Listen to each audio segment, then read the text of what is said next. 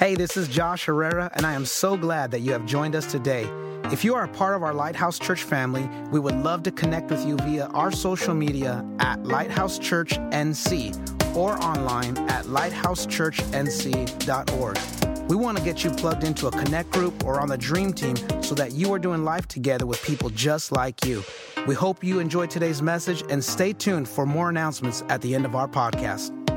Have y'all been enjoying this series, Kingdom Culture, so far?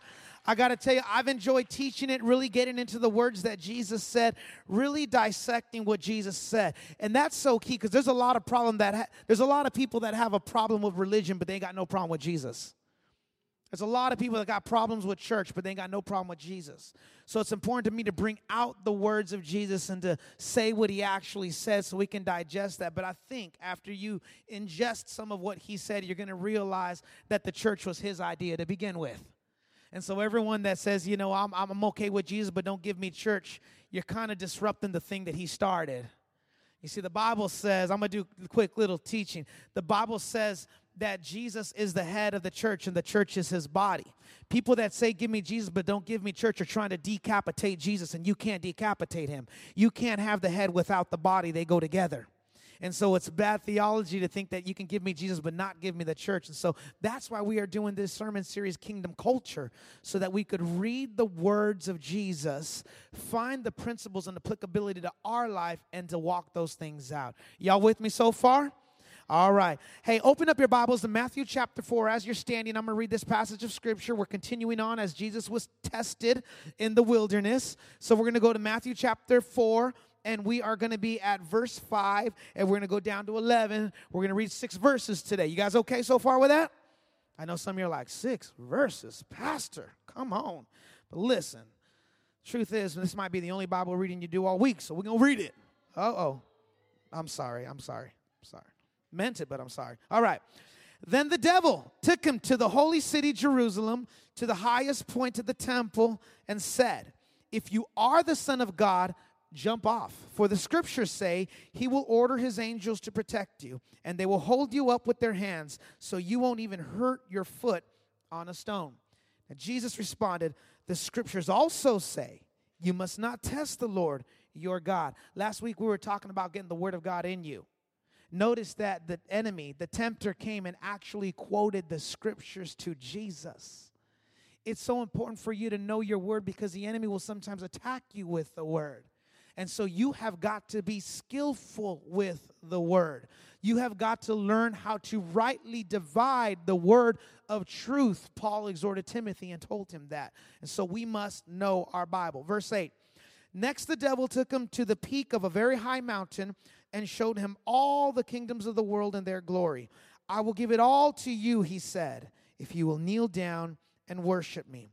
Get out of here, Satan, Jesus told him, for the scriptures say, You must worship the Lord your God and serve him only. Then the devil went away, and the angels came and they took care of Jesus. Would you close your Bibles? And can I pray with you all together in this room? Let's pray. Father, we thank you for all that is happening in this place. We thank you, God, for how you visited us in our worship service. We thank you, God, because we feel your presence in the room.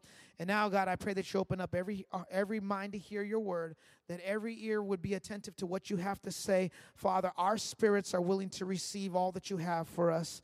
In Jesus' name we pray. Amen. Hey, look at your neighbor one last time and tell him you look good today. And you may be seated clapping your hands one last time in this house. I want to talk to you about this thought that, the, that God put in my spirit that's called the problem with potential. Look at your neighbor and tell them that. The other one, the other one that you didn't want to tell, look good. Your second choice, tell them the problem with potential. Last week, we went into this passage of scripture where after Jesus was baptized by his cousin John the Baptist at the Jordan River, that the Spirit leads Jesus into the wilderness where he fasts for 40 days and for 40 nights.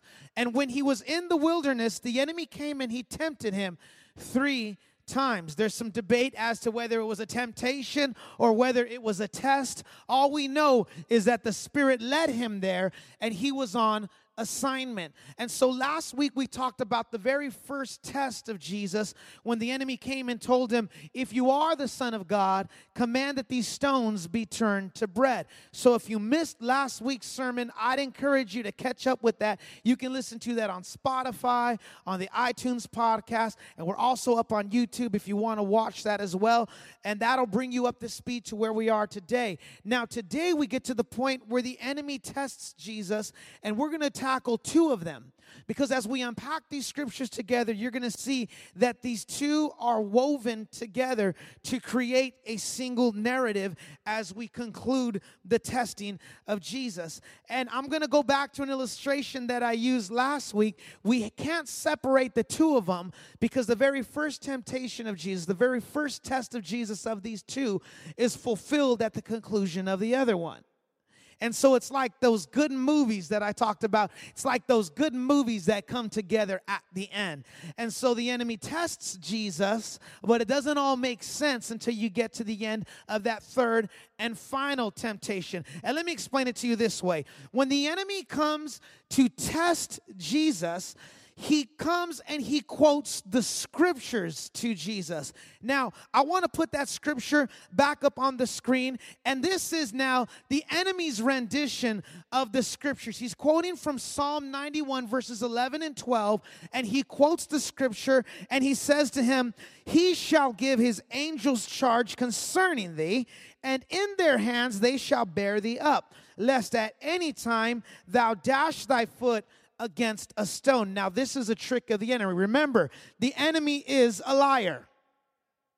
And even when he attempts to quote scripture, he doesn't quote scripture the right way because he actually omitted a part of the original psalm that's found in Psalm 91. That's why anything that he tells you, you can never trust it because he is the father of lies. If he says you're not good enough, it's because you are good enough. If he says that you'll never amount to anything, it's because God has big plans for your life. If he says that your life is going downhill, it's really because God's getting ready to take it uphill. Anything he says is a lie. So let's read what it actually says in Psalm 91. Psalm 91, 11 and 12. Now I'm going to read from the King James Version. For he shall give his angels charge over thee. And I've emphasized this next passage, this next, this next phrase here to keep thee in all thy ways.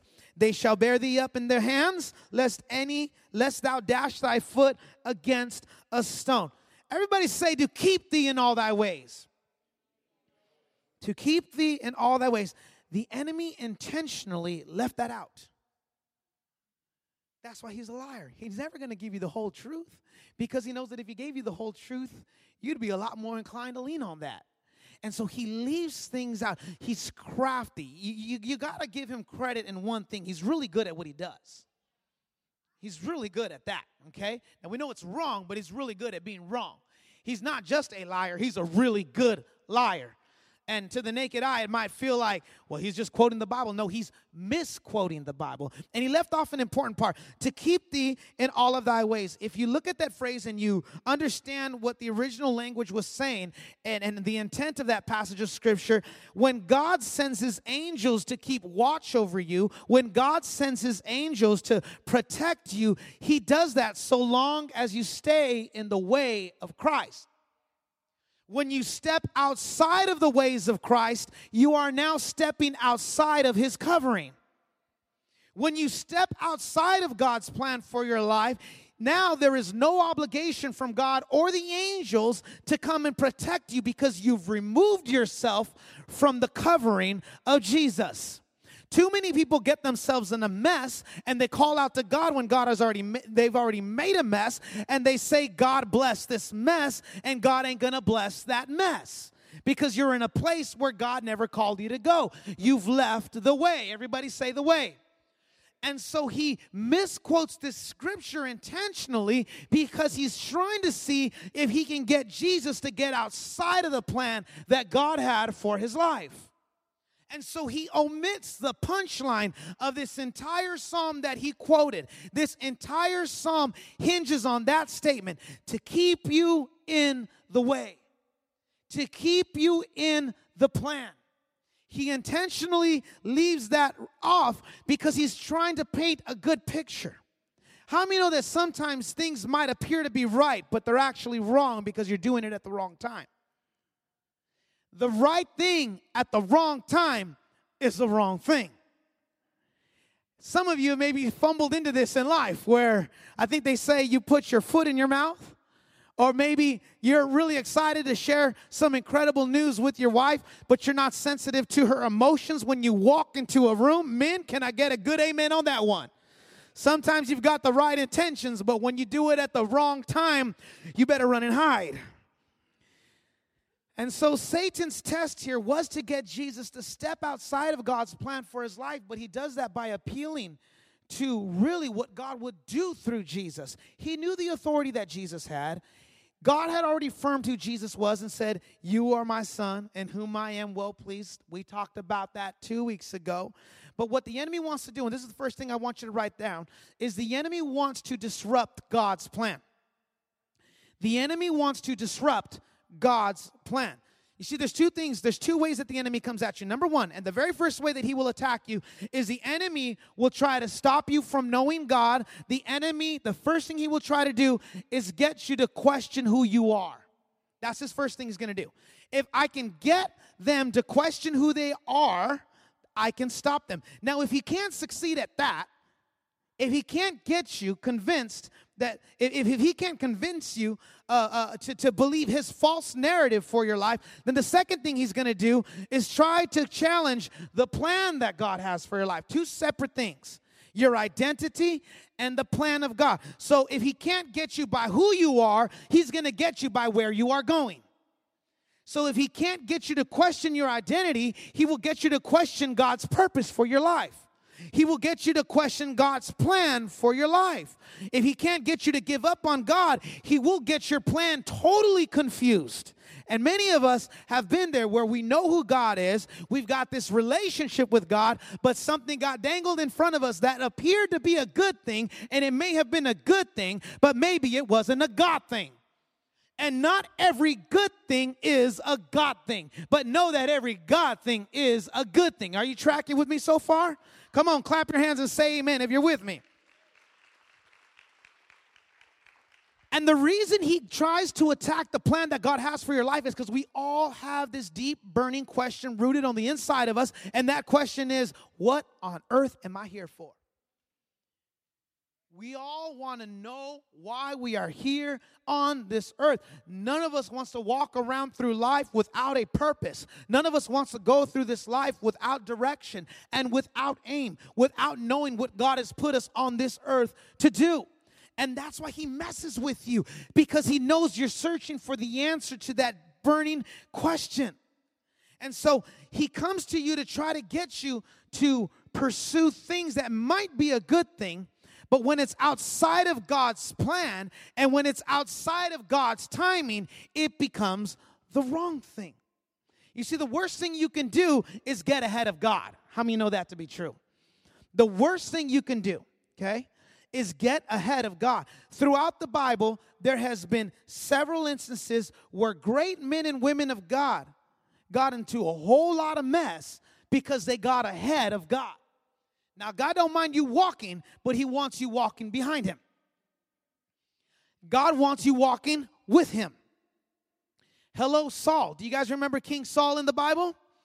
King Saul was getting ready to go to battle, and it was the custom at that time that they would never go into battle without the prophet or the priest coming and offering the sacrifice. But Saul couldn't wait on the prophet Samuel to come and offer the sacrifice, so he did the good thing. He he went ahead and prepared the sacrifice and went to the altar and offered up a burnt offering unto God, but he did it at the wrong time because he was not anointed to do that thing. And because he was not anointed to do that thing, God said, I have rejected you from the kingdom. Wow. Right thing, wrong time right thing, wrong time.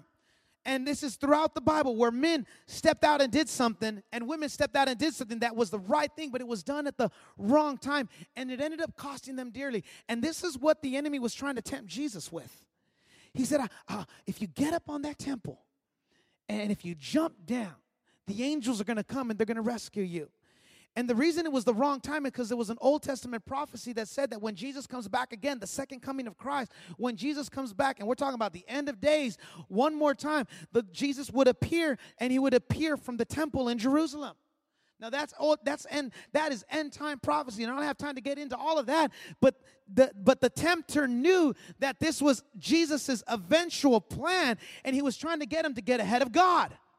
And he was trying to get him to do something that eventually he would do, but he was doing it at the wrong time. And I believe that is why Jesus did not directly rebuke the thing that Satan was tempting him with, but he rebuked the fact that he was tempting him. You see, in, in, in, the first temptation, he said, Turn these stones into bread. And what did Jesus do? He responded directly to the temptation. He says, I don't live by bread alone. But when he tempted him the second time, Jesus didn't talk about the passage of scripture as much as he said, Don't test me. He said, Don't test me. It was a different type of rebuke to Satan this time. It was a different type of response. But also notice this He didn't say to Satan at that moment, Get away from me. And he could have. Jesus could have absolutely at that point in time said to Satan, Go away. I rebuke you. He does it after the third test. Why did he not do it after the first or the second time? Well, you got to go back to the beginning of, the, of this chapter of scripture where the Bible says that Jesus was led into the wilderness by who? The Spirit of God. He knew that he was on assignment and he knew that he could not step ahead of what God was doing. So even Jesus himself submitted to the plan of God. And in that moment, he could have rebuked Satan and got him out of the room and got him out of the area. But he didn't do it because there was still one more test to come. And in his infinite knowledge, he knew he had to endure all three areas of this temptation. He was submitted to the plan of God. Everybody say the plan of God.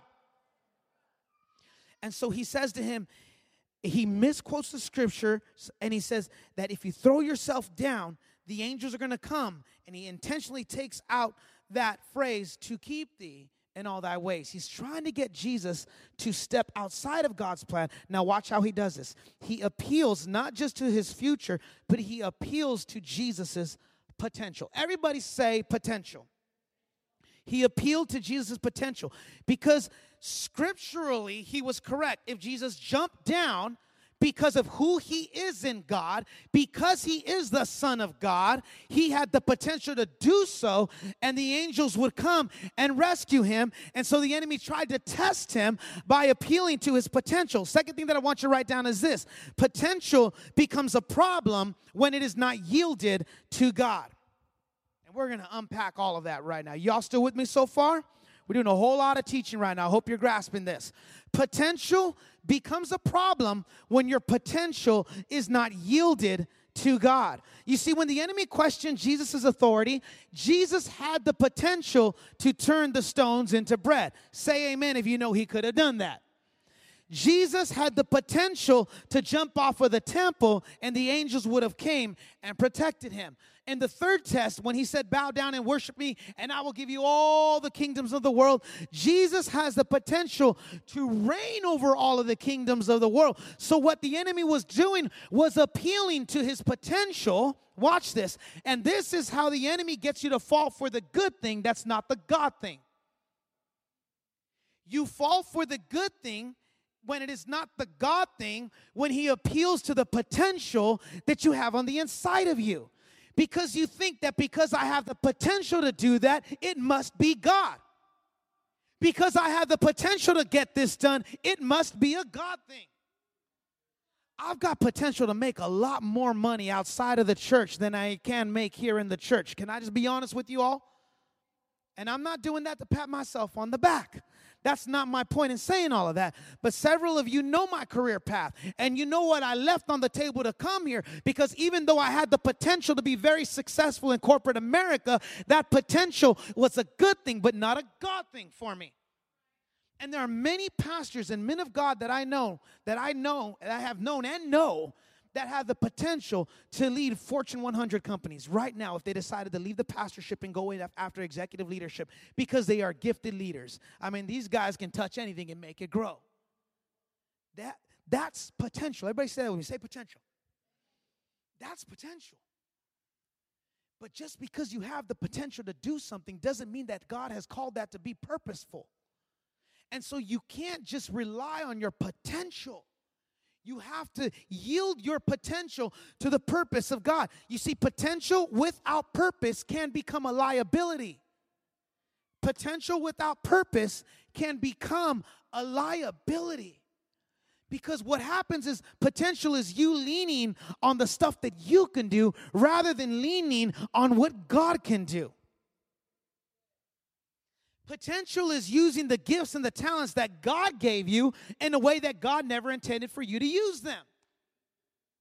That is why it is so important to get on the dream team here at this church. And I'm not doing this to make a plug for you to come and join our dream team and to help us set up and tear it out and, and make a difference in the world uh, and make a difference in the lives of everyone that's coming here. While I am shamelessly making that plug, uh, it's not the only reason I'm saying that. Is because sometimes you got to yield your potential to the purpose of Jesus and you've got to yield your potential to the plan of God. Because some of you could you could be killing it out in corporate. Now, you could be killing it out in corporate. But maybe that's not what God has for you. And will you be okay to settle settle. We'll, I'm going to use that word because that's cultural, okay? Will, will, will, you be okay to settle for what God has for you, even if it comes at the expense of what you would have wanted for your life? If you read Philippians that gospel, uh, that that that book, uh, Philippians, that epistle. I was meant calling it a gospel. It's an epistle.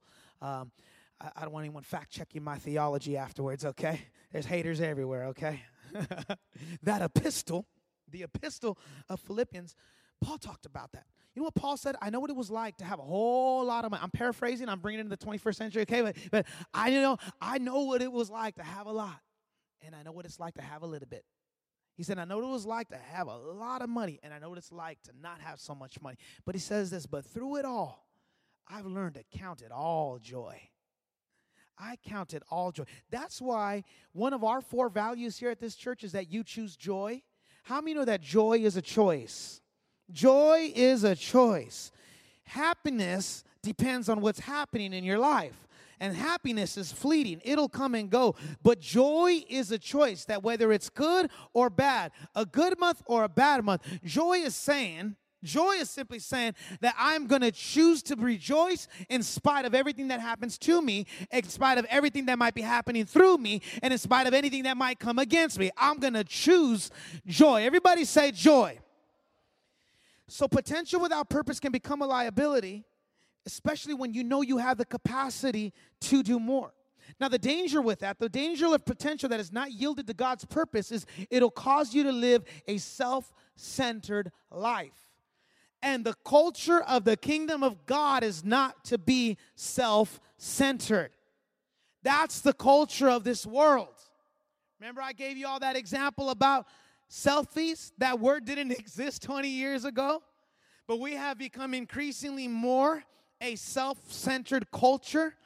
We, we want to take selfies and lots of them. I gave you guys the analogy of the disposable camera. For those of you old enough to remember in this room, all you young kids, let me educate you. They used to buy, you used to go to the to the grocery store and buy a disposable camera. I know that sounds ancient. You throw it away when you were done with it. Weird. Really weird. Okay? And there was only so many pictures you could take on there. You could take 12 or 24 depending on how your wallet was that day, okay? But that's all you got. I mean, how many thousands of pictures do you guys got on your phone right now? I know I'm well into the thousands, and, and trust me, it ain't selfie. There's kids. They're, my kids are a lot cuter than I am, all right? That's been proven time and time again on my social media. If I want to get a like, put Jude up there in a Spider Man mask. It lights up, okay? But, but, but self centered is the culture of this world. I mean, I never heard that phrase until recently. You do you, and I'm to do me. My barber was one time cutting my hair, and, and, and a Christian guy, and he was just telling me, you know, I'm just to do me, and I'm just to do me, and I'm just to do me. And I just about got up in my chair and slapped him upside the head, you know? Like, do you. He's talking about doing you. Do you realize every choice you make affects people that you love around you? You can't just do youth acting like your choices don't have repercussions. You can't just do you thinking it won't one day affect your future spouse for all the single people in this room. You can't just do you and buy stuff you can't afford, jacking up your credit score, because when you eventually meet your spouse, you need that thing to be right. Just gonna do me. For married people in the room, you, you and you guys get this, and you ladies get this. There's nothing like having children to teach you how to be selfless. Amen. I almost feel like that's God's ecosystem to break self-centeredness. It's like when you think it's all about you, I'm gonna send you some kids. You've never been more selfless in your life than raising a child that does nothing but ask, ask, ask, ask, ask. And very rarely do they say thank you. Can I get a good amen on that? Self centered living is not the culture of the kingdom of God. I'm talking about kids and I'm talking about all of that, but, but, but in a very, very practical level, are you living for a purpose that's greater than yours? Knowing that my life is a part of God's great big plan. God's got a great big plan, and I get to play a part in God's great big plan. When we came into the city of San Marcos to launch this church, for those of you that are new here, we are only four months old as a church, okay? As a matter of fact, today would be our four month anniversary. Give yourselves a round of applause. You're having a birthday month today, all right? A birth month or something, whatever you want to call it. and I remember coming into this city, and the first thing that I wanted to do was meet with as many pastors as I could. And I looked every pastor there and I told them, I'm not here to compete with you, I'm here to collaborate with you. There are a lot of churches in this in this city that are doing an incredible thing, and I told them, we are here to lock arms with you and we want to make Jesus famous in this city because it is not all about us. How many know it's all about God's great big plan that we get to be a part of? It's all about His great big plan. And so, being self centered, okay?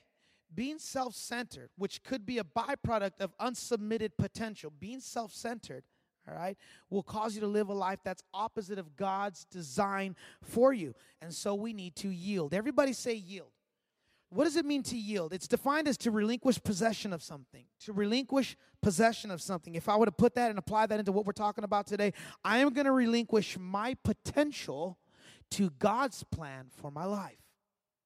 That's what it means to yield your potential. God, I'm going to take all the potential that you've given me the gifts, the talents, the abilities that you've given me, and I'm going to yield it to you.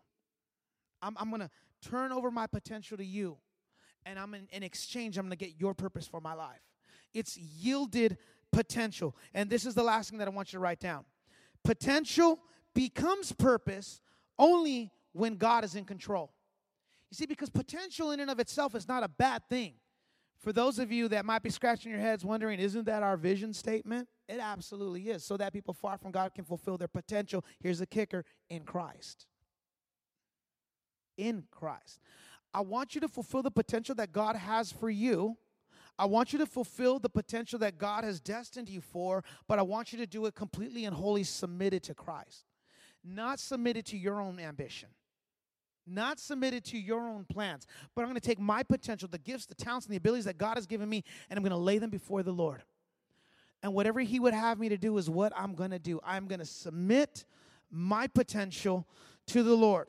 And so, as I mentioned a minute ago, Jesus was actually led to the wilderness by the Spirit. And the plan through all of this was that God was going to work through Jesus through the wilderness if I were to give you a quick timeline of events, Jesus is born. We catch up with him when he's 12 years old. And then we see him at the baptism of John. And then the next thing happens is he goes into the wilderness to be tested. And you want to know what the very last thing that happens is? After that, he begins his ministry. And then his ministry is going. All of this was necessary. You see, we want to have, we want to see God's purpose lived out in our life, but we don't want to go through any sort of testing in our life. I got potential. I, I, I'm, I'm too, I'm too, uh, I've got too much to sit. I've got too much in me to wait on God. That's a big one right there. I've got too much in me to wait on God. Listen, you cannot afford to not wait on God. You cannot afford to not wait on God. When you get ahead of God, you are completely outside of His care. He is not obligated to bless you when you have stepped outside of His plans when you have stepped outside of His will, when you have stepped outside of His desire for your life. Now, God, in His graciousness, rescues you from all of that. But his desire is not to say, oh, okay, well, well, I'm, I'm coming alongside you now because you came to that altar and you repented. So, so now I'm with you. No, no, no. Repenting is a U-turn, which means you were going in one way. Now you're coming back to his plans. And he's saying, Come on over here where I'm at. This is why our language here at the church is I don't want God to be on my side. I want to get on God's side because God's side is the right side. And too many of us are over here and we're wondering, God, why aren't you with me here? And God's like, I never called you to go there. But it felt right because I have potential. You had potential, but you never submitted it to me. And because you never submitted that potential to me, you're out there doing your own thing. You are doing you, boo, okay? You're out there doing your thing, and I'm still over here waiting for you to come back to the plan that I have for your life. And then we wonder why we feel like we have an orphan spirit. You want to know what an orphan spirit is? This is this is some this is this is a kingdom language, if you will. I, I don't have time to explain all the intricacies of it all. But we were singing about that song today, and we started talking about I am a son of God and declaring God's promises for our life. And it's really shaking that orphan spirit. And the orphan spirit, the, the cause of the orphan spirit, if you think about what makes a, a, a young man or a young woman that grew up in the foster system, is they don't know when they're going to be left by one family to be picked up by another family. So they deal with a great they, they deal with so much insecurity in their life because they don't have a permanent home. That's why it's so beautiful when they're adopted because they'll use language like, This is my forever home. And it's a beautiful thing, amen? When someone that suffered with that, with someone that suffered through that affliction in their life, not knowing when they're going to come and not knowing when they're going to go. And so there seems to be really no plan for them. And it causes a great deal of anxiety in their life. And the only reason I can talk about this is because my wife's in counseling. She tells me how to talk about all this, all right? she deals with this stuff all day. So it's not like I'm telling you from personal experience, but what I can tell you is that it, it, it causes a great deal of trauma not knowing what the plan is. Watch this. The reason you haven't, some of you have an orphan spirit in this house right now is because you've completely left God's plan. He has a plan, but you walked away from his plan. Why? Because you were chasing your potential rather than submitting your potential to God. And so when you've chased your potential, you have no plan. And you'll bounce around because you're not submitted to God. And meanwhile, God's over here saying, I got a plan for you. I got a plan for you. I've got a future for you. One to bless you, one to prosper you, one that's going to make you the head and not the tail, but you want to be over here. And then you live in this place enough, and you now have an orphan spirit. And you have walls up when you come into the presence of God because you don't know if this will ever be your forever home. You don't know if the presence of God and the Spirit of God, you're wondering, will this church even be a forever home for me? One of the things that, you know, you want to know how good God is. I mean, it, it, we could talk about it all day, uh, but one of the good things of God and, and, and what we've seen happen here at this church is um, there's several of you that came from a church that was in the area and it didn't quite work out. Pastor moved to another state, and there were several people that then had to go find a new home, if you will. So, so they had to find a new home. And there was a church literally just down the street from us. And in the month of December, they closed their doors to that Spanish service. And a number of those members came here and and and now you're here. And and what's beautiful is i was having this conversation with my investment banker and i was talking to him. He manages all my investments and his uncle was the pastor of that congregation. So his uncle r- retired and um, and when he retired the church just decided we're just going to close that service out. And so they didn't have a home to go to. So several of them are now a very vital part of our team. I was having this conversation with my investment banker. I said, Hey, you know, your uncle's church, yada, yada. And he said this, and it was so true. He goes, Wow, God really does have it all figured out, doesn't he? That we would come into this city right at that time and people who were without a home would find a home. And people that felt like they were maybe orphaned in the faith if you will would find a house where they can come and be in community because we were never meant to live life alone were we? We're meant to live life in the community with other people. And so god has brought us all together now and we are now creating this big beautiful family. How many are just grateful to be a part of this big beautiful family? What i love about this family is there are people here of all all colors. And that's the type of church that we want to be. We want to be a multi ethnic church, Lighthouse. So I know we might be dominated by one particular ethnic group at this moment, but there's going to come a day when you walk into Lighthouse Church and every tongue and every tribe is going to be represented here. And people that didn't have a home are now going to have a home because we are going to go after the plan of God. We're going to go after the plan of God. Let me come back to this and close it all out. And I, I can't even remember if I put this in my slides or not. God's been tugging at me with this word all, all week long. Satan tried to get Jesus to step away from the plan, but Jesus refused to move ahead of God. He didn't rebuke the enemy sooner, although he could have, but he endured the testing because God wanted him to be an example for us. Jesus gives us the example of what it's like to endure testing. And listen to me, church, you have got to learn how to endure. Because if there's one thing I can promise you, it is this life will not get easier just because you found a new church home. Matter of fact, all hell might break loose because if the enemy know the enemy knows that now that you found a family we're going to speak life to you and we're going to go do we're going to journey through this life with you so you can become everything that God has created you to become. Listen I'm happy seeing you this week but next week you better have grown just a little bit. And next week you better have grown just a little bit. And next week you better have grown just a little bit. It's not about coming to this place and staying the way we are but it's growing in Christ until the day that he says that our work here on earth is done and so now that you're in this community, he might come at you even harder. Give you extra hours to work on Sunday. Oh, but Pastor, it's good money. My family could use the money. Is it a good thing or is it a God thing? All of a sudden, you've been praying for a relationship, and Mr. Wright walks through the door. Only problem is, Mr. Wright don't know Jesus. Is it a good thing or is it a God thing? It breaks my heart every time I see people pray, pray, pray, pray, pray for something, and when they get it, they walk away from God. Is it a good thing or is it God thing? But the punchline, let me get to the punchline. Verse 11. The Bible says that then the devil went away and the angels came and took care of Jesus. What was the passage of scripture that the enemy tempted Jesus with? If you are the Son of God, jump off and the angels will come and take care of him. He endured the testing, and then what happened? The angels came and took care of him. It was all said and done. Why?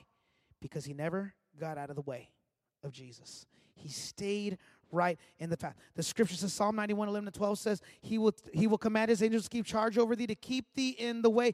They will come and protect you, but only if you stay in the way. You get to verse 11, Jesus never faltered. Jesus never pivoted. Jesus stayed right in the way that his father had for him. And when he stayed right in the way that his father had for him, blessing just flowed. And eventually the angels did come and ministered to him. But that happened because he stayed on the path. Look at your neighbor and tell him, stay on the path. Come on, I want you to say that to them like you had some Wheaties this morning. Don't be nervous. Tell them, stay on the path. As we close out, some of you some of you are really worried about baptism. And it's funny because, uh, you know, I've been teaching. I've been teaching baptism at Lighthouse for many, many years. Matter of fact, I wrote the curriculum that we now use at both campuses, and um, I have taught so many, so many sessions on baptism throughout the years. And over the last few years, we've been very fortunate to baptize hundreds of people at Lighthouse Church, and um, and probably getting close to thousands now. Um, but but uh, I, I say all that because so many people are fearful to take to, to take that decision. Baptism. Baptism that, that next step. I'm just so afraid pastor. What if i mess up? Listen as long as you stay in the way you're going to be okay. I'm not saying perfect. I'm just saying stay in the path. I'm not saying you got your life together. What if i make a mistake? Hey trust me you're going to make a mistake okay?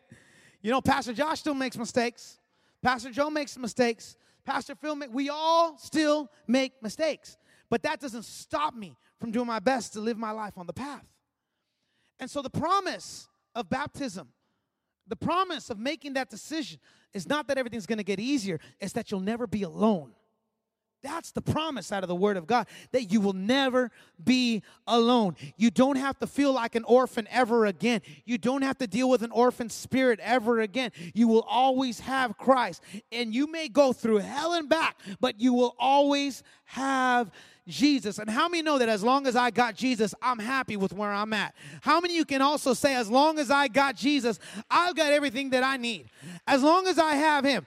Jesus plus nothing still equals everything. So just give me Jesus and it's all going to work itself out. And so if you have not yet been baptized, I want to encourage you take that next step. Next Sunday, we're going to have a party here at Lighthouse. This church is going to be full. I already know it. There's going to be so many families that are going to come and celebrate with the people that have already made a decision to get baptized. But I'm going to lead you to this place. Will you just make that exchange today? Your potential for his purpose. I'm going to lay down my potential at the feet of cross and I'm going to embrace everything that he has for me. Let's lean in right now. Let's pray. Would you do me a favor and just close your eyes and let's lean in and let's just pray right now. Father, in the name of Jesus, I thank you for all that you are doing in this place. I thank you, God, because your word is powerful and it is so true. And my prayer today, God, is that we would surrender our potential, yield it, God, to your purpose and your promises. God, whatever you're calling us to do, that's what we want to do. For some of us, Lord God, that's staying right there in the marketplace, but being used of you to make a difference in that place. Not all of us are called to leave our jobs and pursue ministry, Father. That's not the point of it all. But the point of it all is that our potential would be completely yielded to you, that we surrender our life's plans to your plans. Teach us, God, to number our days. Teach us, God, to number our days. Father, when we put them in your hands, Lord Jesus, that's the number that matters. That's the number that matters. Living a life completely and wholly submitted to your plan for us. In Jesus' name we pray. Amen. Would you all stand to your feet? If this message has blessed your life, I want to encourage you to share this message with others or go online to our website and consider making a donation so that we can continue bringing you content just like today's message. God bless you.